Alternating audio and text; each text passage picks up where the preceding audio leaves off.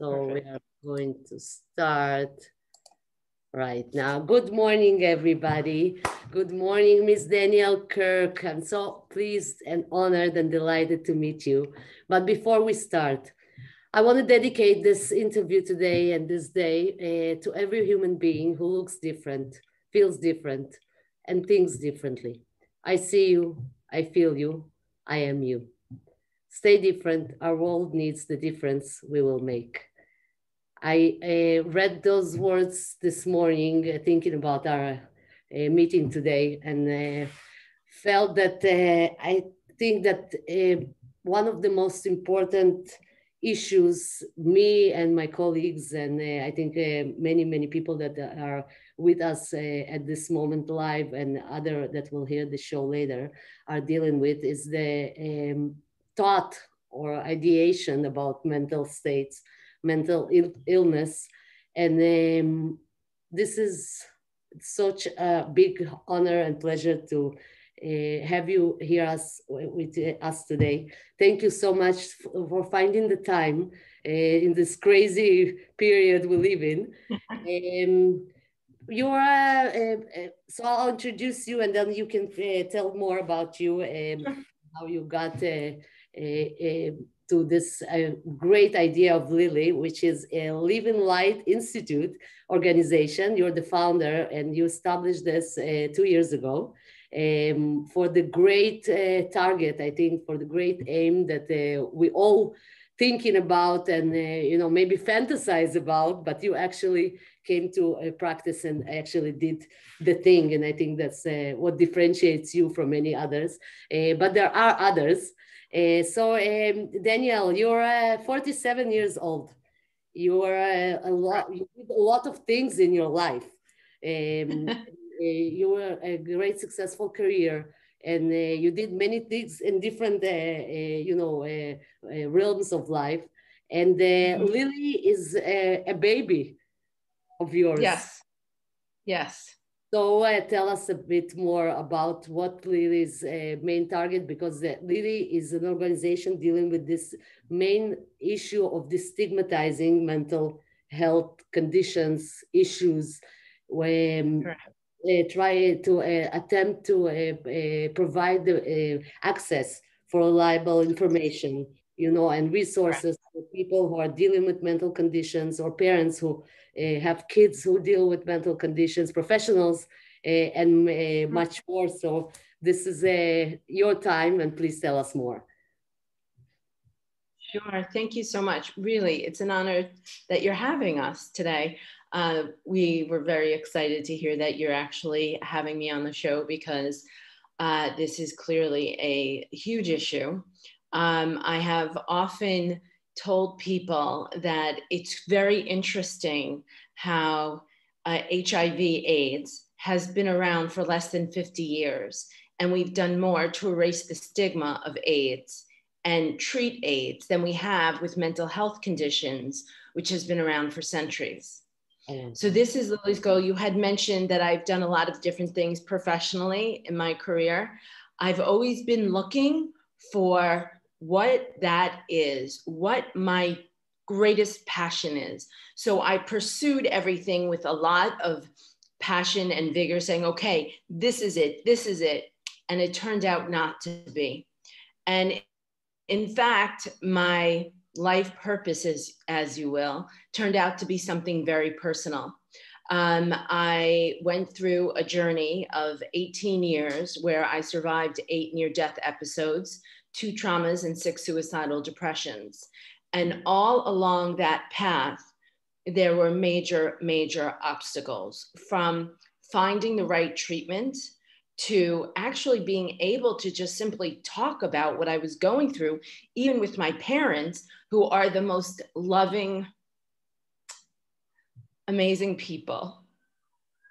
I always get very emotional when I talk about my parents because they have been through so much with me. And without a doubt, I would not be here alive if it wasn't for my parents. Full stop. So I was very excited when you asked me to be on your show because this role of parents in a child's life is very, very critical. Um, there's a lot of support through communities and friends and so on and so forth. But because of the stigma, many people, first and foremost, don't want to talk about it if they're not feeling well. And oftentimes, if they're not feeling well, they don't even realize that it's a mental health issue that they're suffering with. There's so much misinformation in the public about mental health conditions, starting, quite frankly, with the word suicide. Suicide infers agency, which means the person actually had control of what they were doing at the time they were doing it. But because of the biochemistry of the brain, I'm sorry? Eh, if I can just emphasize what you're saying, that sure. by using the word or by you, mass, eh, you know, the mass communication and all the channels and media, using that uh, terminology of suicide, it actually implies and blames the person or his parents or surroundings. And I think that this is a, a major issue because I know that many parents who are uh, been through their a child suicide, you yeah. know, death from mental illness, and I'm still using that word because it's so much in, yeah. in the sure, of course, you know, um, implemented into our language. But uh, many uh, parents that uh, had their son or daughter dead from mental illness actually feel a lot of shame and uh, they're ashamed. And when i try to understand like why do you feel so ashamed i think now that you give a, a new perspective about thinking that suicide is actually implies something that a, uh, a person chose as if he exactly. had a real choice. A choice. Exactly. Exactly. Um, much around the stigma if we are going to erase the stigma, we have to start talking about mental health conditions differently than we talk about it right now. Yeah, right? I, I hear that you use mental health condition as opposed to Correct. mental illness. And I think that's the Correct. first, right? So that's Correct. The, uh, exactly. exactly. A transformation that you're uh, actually suggesting is, first of all, don't call it a mental illness and start to relate it as a condition. And I think that it's way, way crucial because a condition is something that is temporary. You know, it's something that can be, even if it's the, it takes a lot of time, it's still an approach that uh, uh, implies that a person can be in a condition or go through a condition and then go out of it, as opposed to illness, chronic, and you know, it's like Correct you're already like you know crazy as hell. Yeah yeah in in a way and again this is what's so important about the use of language. I often make the analogy to diabetes right? Diabetes is when the pancreas is not working correctly and therefore the person needs proper medication and life changes in order to actually process the insulin and digest correctly because the pancreas is not working correctly. It needs help just like diabetes is a condition, mental health issues is a condition that needs to be properly treated through medication, lifestyle changes, and of course, therapy. So there's a lot of different things, and everybody is their own individual. So everybody's treatment is just going to look perhaps a little bit differently. Yeah. So it's not something necessarily that you cure right? So I talk about my inspiration. Hold on, years that I've through. Okay. Um, the it chronicles the 18 years that I went through my challenges. And here I am two years ago, starting Lily, writing my book, all excited about everything. I finally have this condition under control. I understand how to manage my condition. And I am so proud of myself because it was a long journey of 18 years. First, of admitting to my parents something was wrong. Second, understanding and learning exactly what was wrong. Then, of course, uh, being the victim of employment discrimination because of the article I published in the Huffington Post. There are so many issues around mental health because the stigma still exists. You know?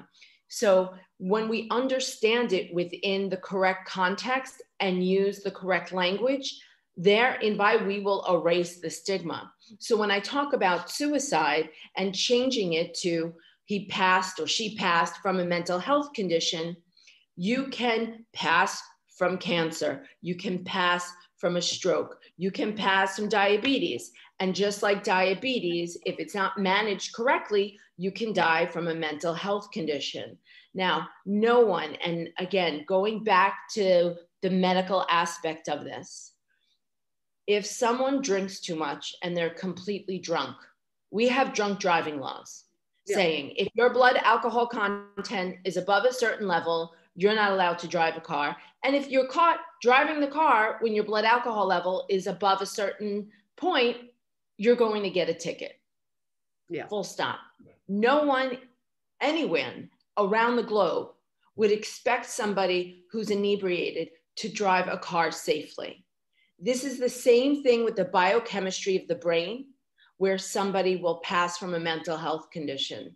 They really are not in control. Now, for somebody who survived six suicidal depressions, I can tell you that it is overwhelming. And I can also tell you that the only reason why I'm on the planet was because my parents my parent i all i kept on thinking was about my parents how could i give my parents so much pain if i checked out. And that was simple. With the earlier depressions it was easier. Why? Because i'm the granddaughter of holocaust survivors right? So my i mean my family went through way worse than me. Who who am i to take my own life because I'm just feeling bad. What what right do I have to do that? And then eventually that didn't matter anymore. And then eventually it didn't matter anymore how much pain I would put my parents through. And that is when I went into inpatient treatment for 10 weeks at the refuge in Ocala, Florida.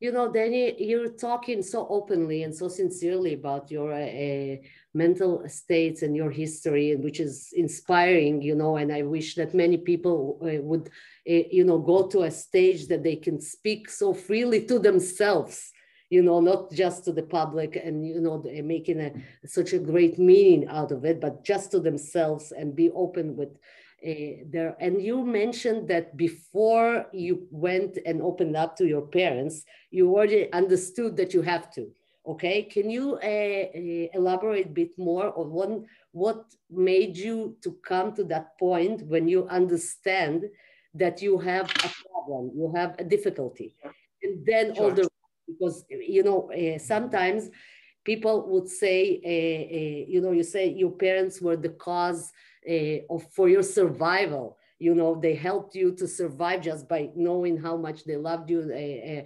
appreciated you. And i know that unfortunately many young people and uh, many teenagers would say that their parents sometimes is the cause for their you know suicidal ideation i'm talking about before you know yeah they still feel it, they depress, and they say that the parents are the cause, not just because always parents are, you know, blame all everything on the parents, but unfortunately because sometimes parents with all their great uh, intentions, really, like I believe, and I work with yeah. parents for the past 16 years, you know, and I uh, mainly work with parents, and I know that every parent, by its nature, is wanting what's best for its, uh, the child what is best in their eyes.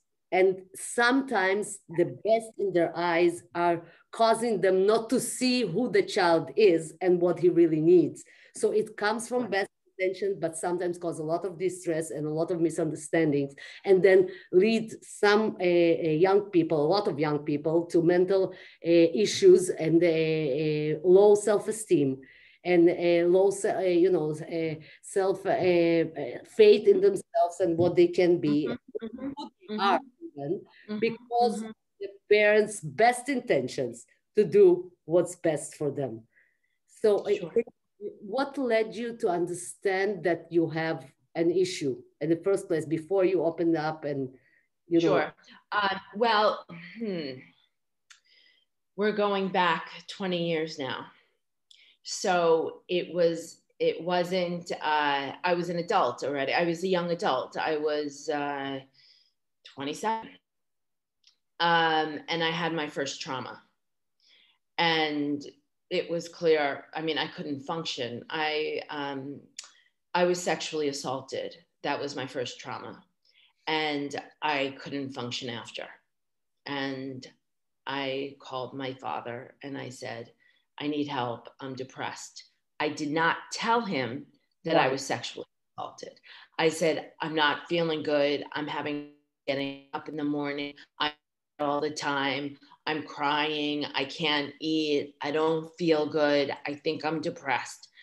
And so he came. I was in Chicago, living in Chicago at the time and he came and we went to a psychiatrist and we got me proper medication he asked me do you want to come home to new york i said no i think i can handle this i think i couldn't it just got worse and i couldn't keep my job i couldn't function i started I, i'm a very uh, social person. I'm a huge extrovert. I love meeting new people. I have lots of friends.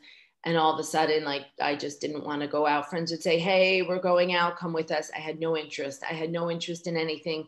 I was just like in bed and and still haven't with anyone and i'm sorry? and that at that point if i hear you correct you still haven't told anyone the cause correct. That condition right so this is something and this is something that i maybe uh, also of course related to stigma because many of the sexual assault people, and I'm not talking about uh, women only because we know that a lot of men, and it's even bigger problem because men are uh, less even recognized, you know, being so sexually assaulted. Uh, face the, the, uh, shame and don't tell anyone. And then the shame of being depressed is even greater because, you know, there's, uh, there's a reason in reality to be depressed. It's yep. not depression, not just chemical depression, which is Correct. you know there's a trauma. Correct. A trauma. Correct. If you're not depressed, something's wrong with you. Okay, so if you're Correct. not depressed, Correct. So it's a, a I call we call it a normal reaction to abnormal condition. Circumstances, yes, exactly exactly exactly. Um, and the stigma still does not provide you with the uh, you know freedom. A platform. You can't i mean i felt i mean i blamed myself. I wasn't careful enough. I wasn't smart enough to see it coming. I should have handled the situation differently. It was all my fault right it was all my fault you, we know and that- so there was yeah, I, I just want to uh, talk about the two different angles because many of the sexually assaulted or traumatized people are yeah. blaming themselves as a defense mechanism of mourning. And we know yeah. that is happening. But I think that it's a, a really important to remember it's not only defense mechanism, it's caused by society and the approach to that issue, you know, because Correct. it's very easy to go and say, oh, you blame yourself because everybody blames themselves to, uh, in order to feel control. But it's not yeah. just, yes, there is that defense mechanism, but it's yeah. also not uh, actually, uh, you know, we don't have the availability by society and by, you know, the freedom to not feel blamed or guilty of what happened exactly. because even exactly. you know you know when you go and you uh, I, at least in israel you know uh, you go and you uh, put complaint in police yeah. right they yeah yeah asking you what were you wearing Where exactly go alone in exactly. night or you know, stuff yeah. like that and at that yeah. moment the woman say okay okay never mind i'm it's it's all on me and you know go out and exactly. maybe, maybe die exactly you know. Uh, the sun is really hiding your face, so if you can a bit. I know. I'm sorry. Could you hold on for one moment? I'm sorry. I'm, I need to. It's really going to light, but yeah, it's great. Yeah, perfect. Perfect. Yeah. Is that better? Yeah. Is that better? Hold on. There, that should be better. Yes, I'm sorry about that. The sun okay. is shining. That's right, right? exactly, exactly. Um, you're totally spot on with everything. And um, there's something that I, I think it's really important that your viewers know. When I was in inpatient treatment for 10 weeks, we played a game, which was called All My Friends Who.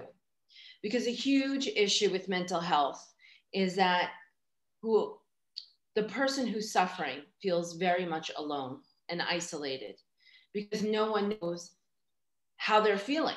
They feel like, and, and this is a big issue with children and parents, like parents don't know how they're feeling unless the kid talks about it, right? And oftentimes the kid doesn't want to talk about it because they're so concerned about pleasing the parent and making sure they're a good kid that they don't want to tell their parents that something is wrong or something like this. I was in inpatient treatment and this game was very interesting. We'd all stand in a big circle, and one person would go in and they'd say, All my friends whose favorite color is blue. And then anybody whose favorite color was blue, was, and so you could see who was with you, right? And then it got more intense. Like anybody who is the child of a single parent who grew up with just a single parent, which has its own challenges. Yeah and then all those people would go in. And the campus had about 80 people, 40 men and 40 women. So we'd stand in the field and make a huge circle with all, all of us, yeah?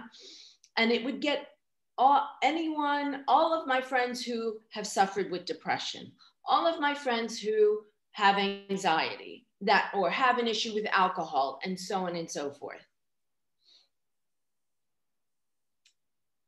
there was a lady, she was 82 years old. And she stood in that circle and said, All my friends who've been raped. And every single patient walked in. All 40 men and all 40 women. And we all started crying because most of the men hadn't even admitted it to anybody ever in their life. And then they wonder why they're having such an issue with alcohol or drugs or gambling or something. And it was at that moment that I said, I have to do something about this. There are way too many people suffering and suffering in the dark it's one thing to suffer with cancer and be in the hospital and everybody comes and sees you and dotes on you and makes sure you're comfortable and there's a lot of sympathy and compassion. Yeah. It's another thing to be ill with depression or trauma or alcoholism. 12 step programs are still anonymous. Yeah. Talk about somebody in your AA meeting because of the stigma. This penetrates so many different areas of our life. And we don't even know it because we are still in the throes of stigma. And like I said, two years ago, when I said, I'm, I'm done, I have a full handle on this condition. I haven't suffered in a long time. This is great. I'm going to start Lily. Then COVID hit.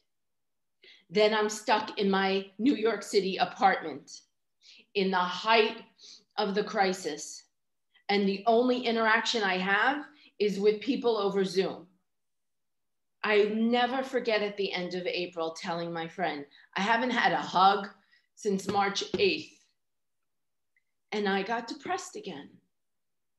And I couldn't access the usual tools I have to manage my condition because I'm stuck in my apartment. And by the way, I have a beautiful apartment overlooking the East River by the United Nations. I'm not sitting in a little apartment somebody somewhere up in a bad neighborhood or something. And I could just imagine what those people were going through. And here I fell into the worst depression I've ever had in all the 20 years I've been dealing with this, the worst. And I've made certain lifestyle changes to ensure that never happens again with that with that being said we don't know. And as I mentioned, there is no cure. It's a condition that needs to be managed. But I think that what what the difference, the greater difference is that you recognized that you haven't had a hug and you begin an yeah. episode and you you knew that yeah. what causing it, you know, you can identify quickly and then readjust you know the, the conditions which were in, in your control uh, rather than not right. you know, and adjust and that's what you uh, i guess what you mean by being control of the state of the issue you know right. it's but you know with all it's a you know you compare it to diabetes i compare it sometimes to sight you know the glasses like i know that when i don't see and when i begin to deteriorate right so i need to go and adjust my life. Exactly. I have to readjust my glasses and I have to readjust the light, you know, and do everything exactly. that isn't in my hand once I realize what's happening to me. But in order to do that, I have to be, you know, okay with what's happening.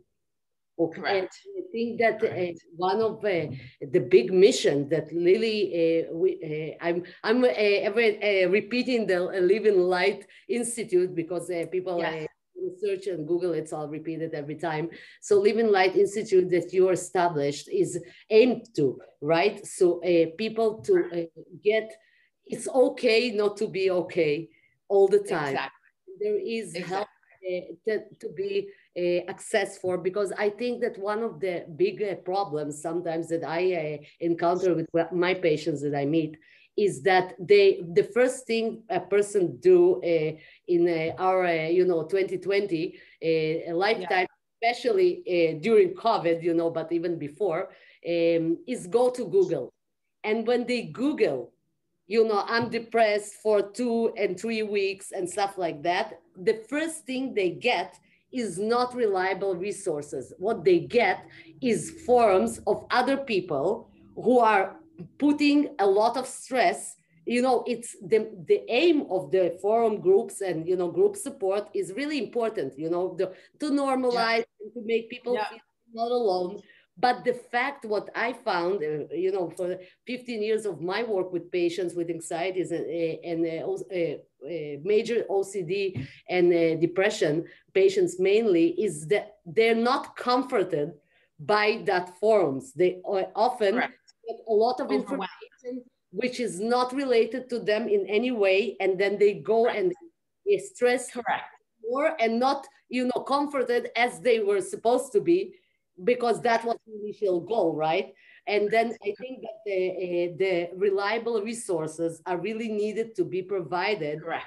And Correct. The people without making them feel there something's wrong with them or is, is uh, they're really like odd, you know, uh, because you know that um, uh, Facebook is pushing us all that stuff that uh, makes us feel weird like why do they uh, you know food fungus or stuff like that like why do you push it yeah right? Yeah, but yeah.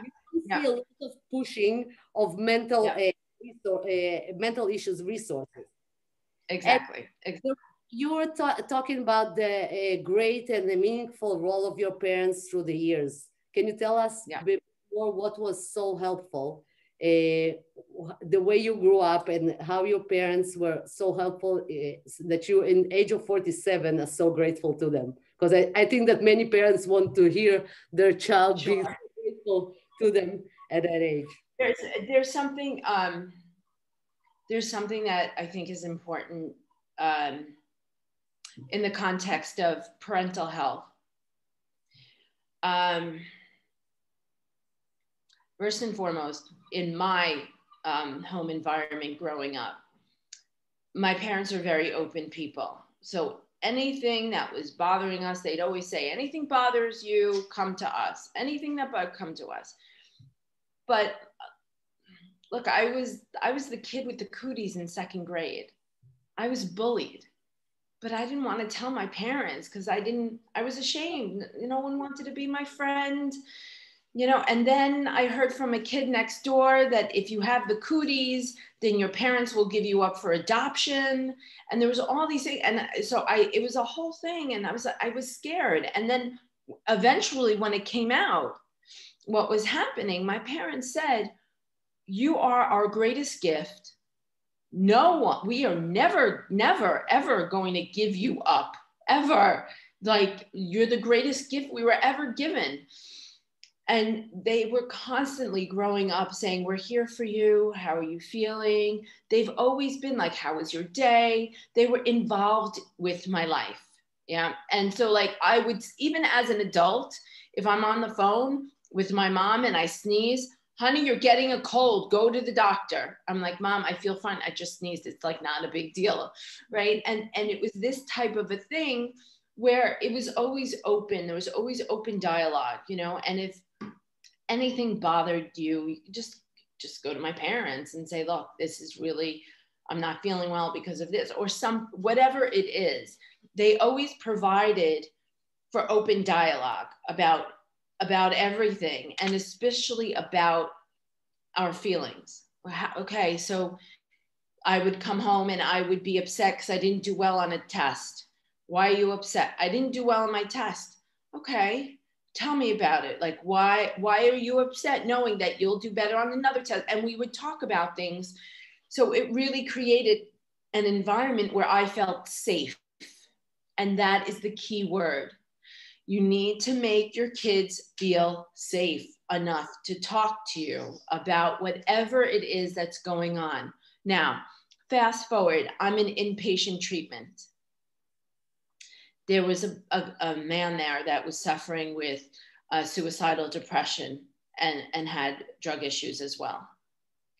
And we had family weekend or family week, I'm sorry, and where the families would come and parents would come and spouses and to, to learn about what their loved one is going through. And this person, his parents didn't come and he was 45 and he wasn't married. He had no kids. He had nobody. And his parents, not even one, nobody from his family came. He was all by himself. And I said, you'll, you'll be with us for the weekend. Don't worry. You know, I'm like, I listen, I said, I come from a crazy Jewish family in New York. You know, hope you don't mind. We're good people. exactly. And, and we kind of like adopted him in. And, um, and I was really concerned about him because he didn't have any support when he left. He had like, he had no friends, good friends coming, and he would intellectualize everything. And, and, in fact, he didn't make it. Um, a few months after treatment, uh, he passed. Um, but then on the opposite side of the same coin, um, my dearest, closest friend in treatment who was really like my little brother. I, he called me his big sister. I called him my little brother. We were like very connected spiritually. The most beautiful, beautiful spirit. He passed um, two months after we left rehab. And he couldn't have a more supportive mother and family life and everything, the most loving, caring family ever and he still passed. So there's no like exact equation to who's going to make it and who's not. Yeah. So it's I parents. It's uh, it's really meaningful that you mention it because also you know the parents are blaming themselves a lot of time, but I think that not taking the you know the really really uh, you know uh, uh extreme side of the spectrum because you know the spectrum of uh, mental uh, conditions is really really broad. And i'm sure. about how parents are influencing the self-esteem and the you know the uh, the way that the child will perceive what's happening in life and even you know the open communication and uh, freedom to go and speak about the problems which can maybe uh, hopefully yeah oh. prevent the start a lot of yes. things that can be prevented. I'm not talking about the extreme because I think that in the extreme cases, there are a lot of uh, factors are interacting there. And we cannot really say you know there are a lot a, a lot of uh, uh, different cases. And as you showed you know the opposite of two. And those the two stories are really sad. And, and they're way way way too different stories. And you know sometimes that uh, a, a person have a very loving family but the, the way he feels and experience them is really different than somebody who I'll say uh, say from you know the outer uh, perspective. Oh, how can she live with that mother? And you'll say, oh, she's the most important and most you know helpful uh, person in the world, right? So it's really the perception of our loved ones is what affects us. So I think it's really, really differentiated, and every case is way unique and different. That's true, but with this particular case, he told me while we were in inpatient, and I want to clarify this. He said to me, Danny, being with you, it's like being with my mom. And I'm like, oh, is that a good thing or a bad thing? He goes, no, Danny, my mom is the most amazing woman I've ever known in my life. Oh, and course, in fact, yeah, it's right. So it wasn't like that misperception where they were so oh, supportive no, I, and like he didn't feel it that way. Yeah. no, she's a phenomenal woman. Yeah, yeah I, exactly think uh, you, uh, your uh, correction is at place and it's really important to note it's really different from case to case that's why i said there are also you know cases that uh, the, the reason i said is because many of close friends who have a person who they see is in a bad condition yeah. they and they perceive the friends right they perceive the parents as very loving and supportive might miss perceive it because the person uh, uh, next to them might feel different. That's why I say it. So we have to notice, yeah. yeah. To, you know, uh, being stigma, you know, the stigma it goes all the ways in my view, right? So we can sure. stigmatize the negative conditions, but we also sometimes stigmatize a, positive. so here's the interest. So here's the interesting thing. Children learn what they live. Okay. So, unfortunately, the number one cause of death for youngsters ages 10 to 24 is death from a mental health condition. With that being said, I know many kids talk to me about this because when I tell them about Lily, they're like, wow, that's so important. My friend died three months ago, what have you. Now, here's the interesting thing parents will learn about a death by mental health condition in the child's grade or at camp or whatever. And many times, the parent's reaction in front of the children is, What a selfish thing to do. Yeah, yeah, exactly. To cause such pain to the parents what a selfish thing to do. If the kid isn't feeling good, why is he going why is he or she going to talk to mom and dad when this is a selfish thing to do? Again, children regardless of what's going on are always seeking parental approval always so and and we don't but that's the thing the parents don't mean to do it because of the stigma due to the lack of education instead of having a compassionate reaction right? Because if the same friend in school or camp came down with cancer it was oh oh let's go see him let's go comfort the if he if the friend passed from cancer or something else there would be an outpouring of support and love and care. But so when say that's a selfish thing to do if parents just would say oh my god what must have happened to that child that he was so suffering that would no. make no it's more it's not what what happened because then it becomes a whole hypothetical thing and without the education it can lead into all sorts of misinformation and it actually will it will actually um, perpetuate the stigma so if it's a simple whoa what horrible news let's go I mean, in Israel, clearly, let's go to the hmm. funeral, let's go pay a Shiva call. this is so horrible, and just have the same reaction that you have learning about a kid's friend passing from cancer or something else. The child has passed away. That's what we focus on. Because if the child passed from cancer, you would ask, oh, what happened? Why did the kid get cancer? Blah, blah, blah. Those details wouldn't matter. The person, the, the child had cancer. Yeah. The child passed away from cancer. Whoa. You know The that day will come, hold on, the day will come when Lily's mission is fulfilled. That when a child passes from a mental health condition, the parent will say, Oh my God, let's go support the family. Instead of what happened, what caused it, and all of these probing questions that perpetuate the stigma. Yeah, you're absolutely right. Amen to that. You know that uh, the um, one of the things that uh, it causes, I know in many uh, uh in many many cases, the you know the anxiety and the panic uh, being around mental uh, condition person people or somebody who's dealing with stress or anxiety or depression is something that many people think it's contagious.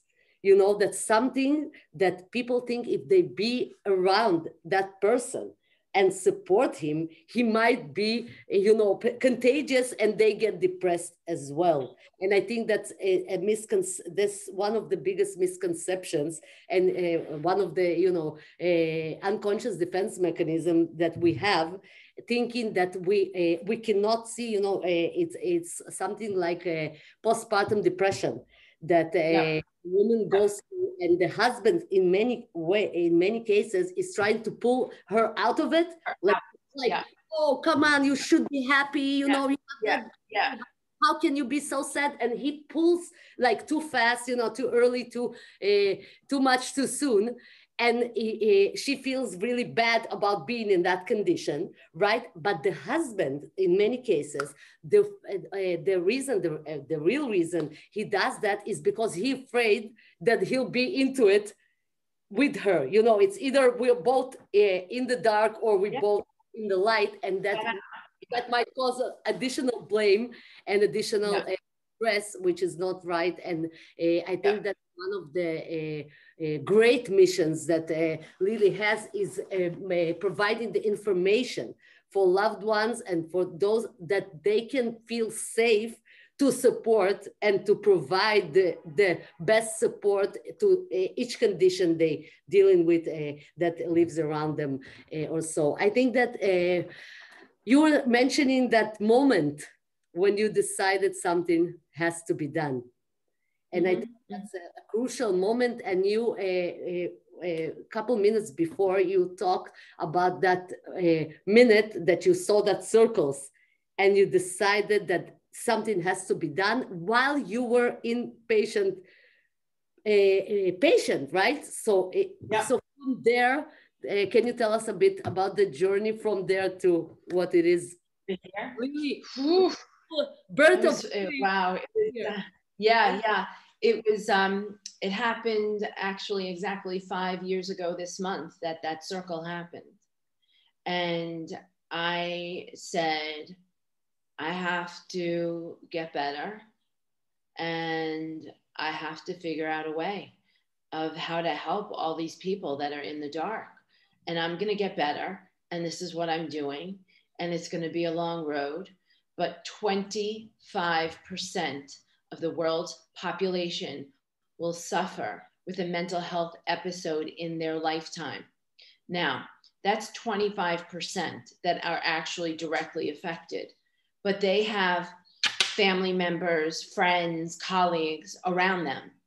And mm-hmm. indirectly, those people get affected as well, right? Whether it's lost production at work or a spouse that you know is not holding their own in the household whatever it is. So if you think about it every human being on the planet has been affected by mental health full stop. And nobody anywhere and i've been looking because i said to myself there's got to be some sort of organization where I can Google, I feel depressed. I live in New York City and I feel depressed. Where do I go?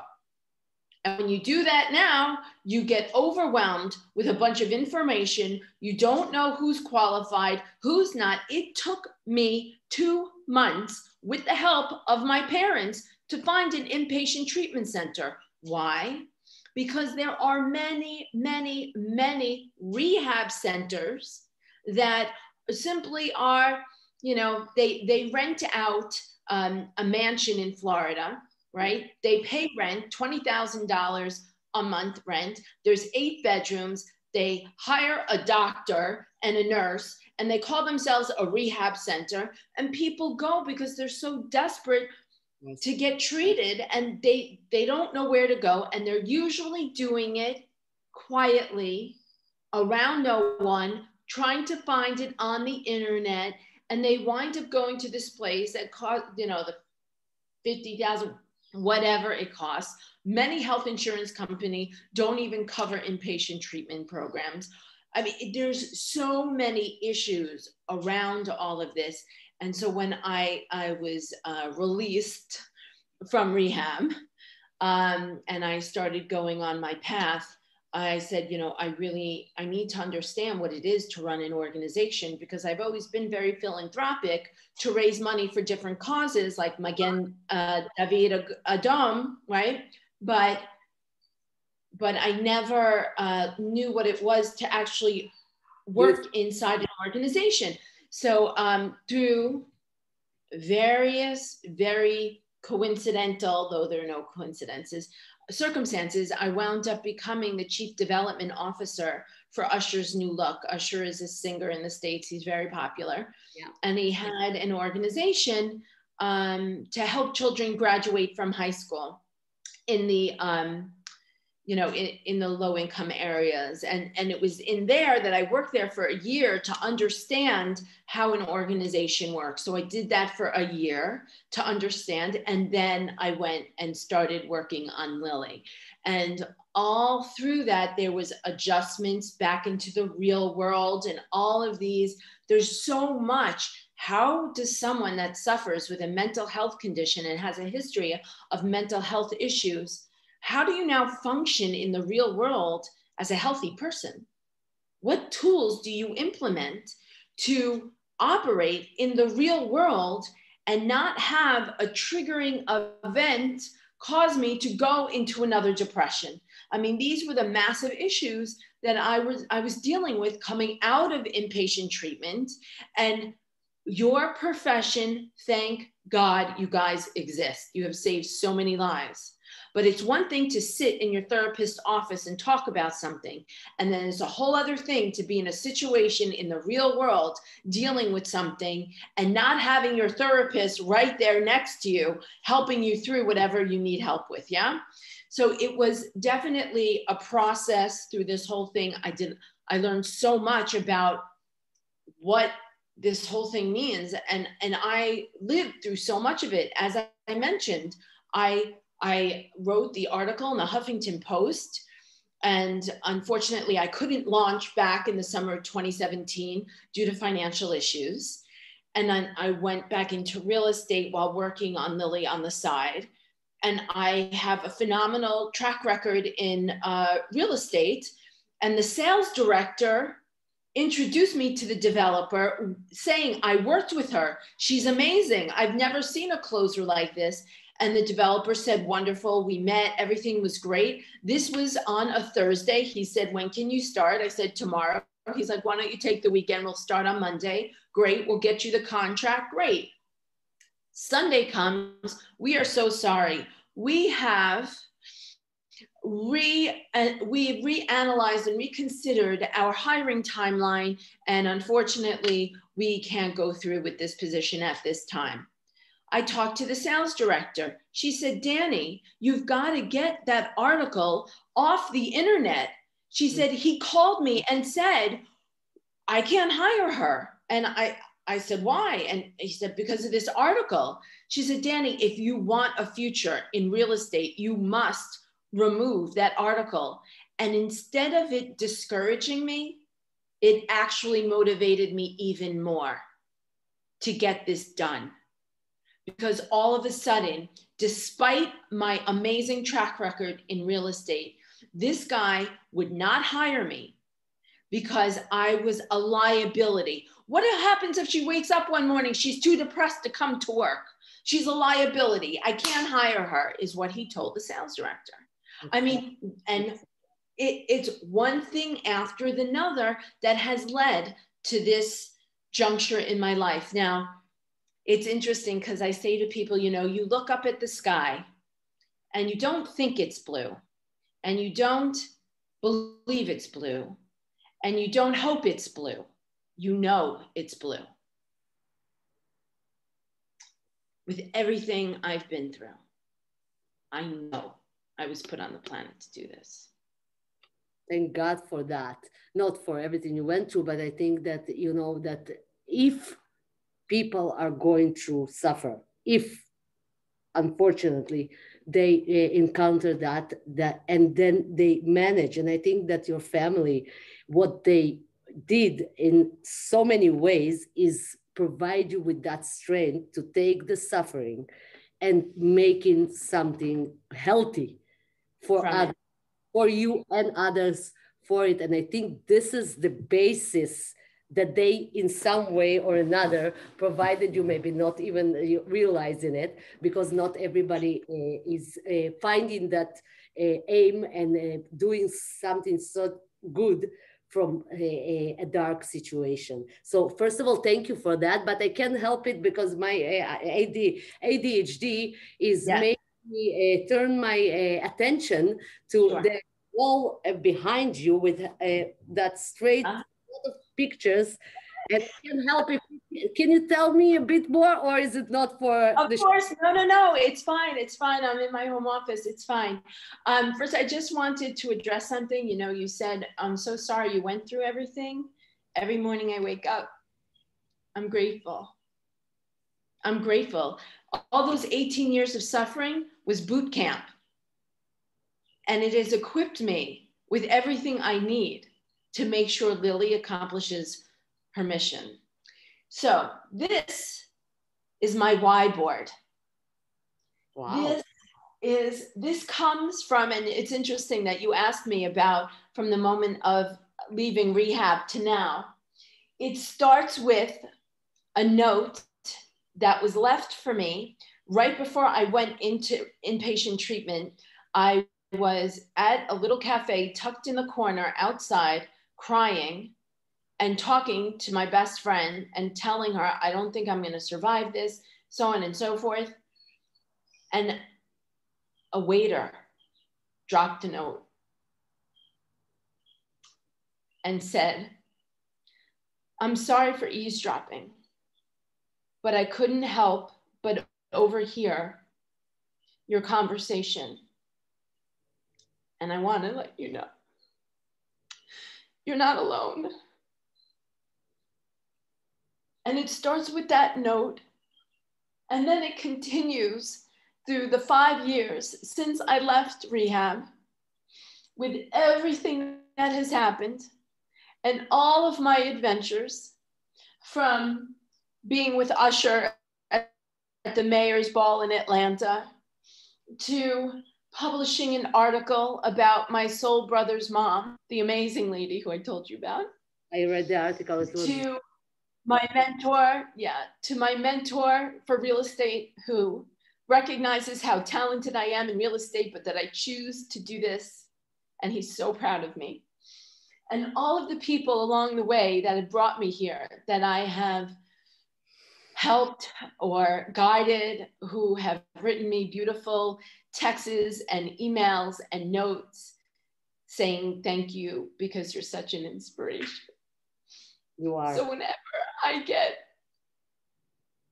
I still have so much concern and pain. And that's why I get so emotional because I was in the dark for so long and there are so many people in the dark. And I, I'm going to, I devote my, the rest of my life to this. And I know that this is like my why, right? Because then I have my vision board in front of me on my desk with everything that's ahead for Lily. And then I have the why back here. So when the why, when the vision can get a little overwhelming, I mean, there's a lot of work to be done. I just turn around and remember all the people that I've helped thus far without even having Lily up and running with the offices and everything that we need in order to move forward because unfortunately we were delayed because of COVID. So, so it's inspiring and it's so uh, so so much important and i think it's important on many levels and different languages in different countries and uh, yeah. so tell me how can we help? So we're the professionals or people that are hearing us and want to contribute or help in order to get this lily mission forward in our country countries how can we help? How can we take part? Uh, how can we reach you? So you after uh, the uh, the recording the the live show you can leave the details in the comment right uh, down so people can contact sure. you yeah so sure. that's it's actually it, you, everyone can contact me it's really easy through our website which okay. is still under construction but they can reach me through that which is uh, liliglobal.org, L I L I G L O B A L dot O R G. Yeah, you will leave, leave it as a link uh, in the comment afterwards, and everybody can uh, also me and I'll give them uh, directly uh, and much more. When is your book coming out? Hopefully next year in 2020. Hopefully. I'm sorry? 2021. 2021. Yeah. Yeah. yeah but, Hopefully. Yeah. you know, it's give a lot of inspiration, not just by uh, uh, doing that things, but also before coming out and talking freely and openly. And I think that this way, way more uh, contributing than any professional speaking about theories and what's happening and statistics.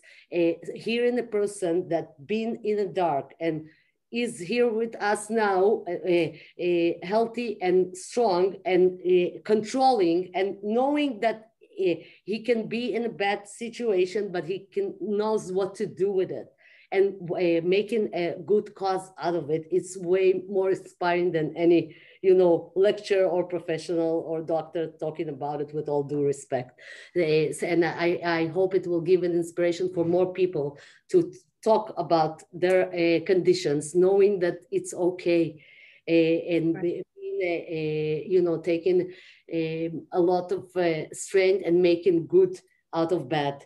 Uh, uh, going from, uh, as you said in your uh, uh, preface to your book, from darkness to light, from shame to honor, or I don't remember the exact word, but you know, you're good with terminology better than I. I think would from shame. For, it's from shame to love. From shame to love, Eh, and I think uh, you're doing such a wonderful thing that uh, is already helping many many people. I know, and will continue to help. And anything that we can do to contribute, I'll be happy to. And I know a lot of my colleagues are interested as well, and we can together. I think we all can do much more. we learned a lot thank you so so much for for being you for being here, for surviving, Eh, and keep on surviving each time uh, and helping so many people. It's a great pleasure, great honor. I'm honored that you had that contributed your time to speak with me and to us. And thank you for being here. Thank you. Thank you so much. Any, everybody can reach me through the website. Any questions, any guidance? I'm, I'm happy to do it until we have uh, our website up and running where it needs to be so that one day, whoever it is, wherever you are, can simply go on the internet and Google it, and the Lily website will come up and have the record. Translate to Hebrew. It's on me. That's fantastic. That's exactly what I, we need. Thank you. Have That's a great day. Thank you so much for your time, Annette. Have a great day. Thank you for your time. Bye bye.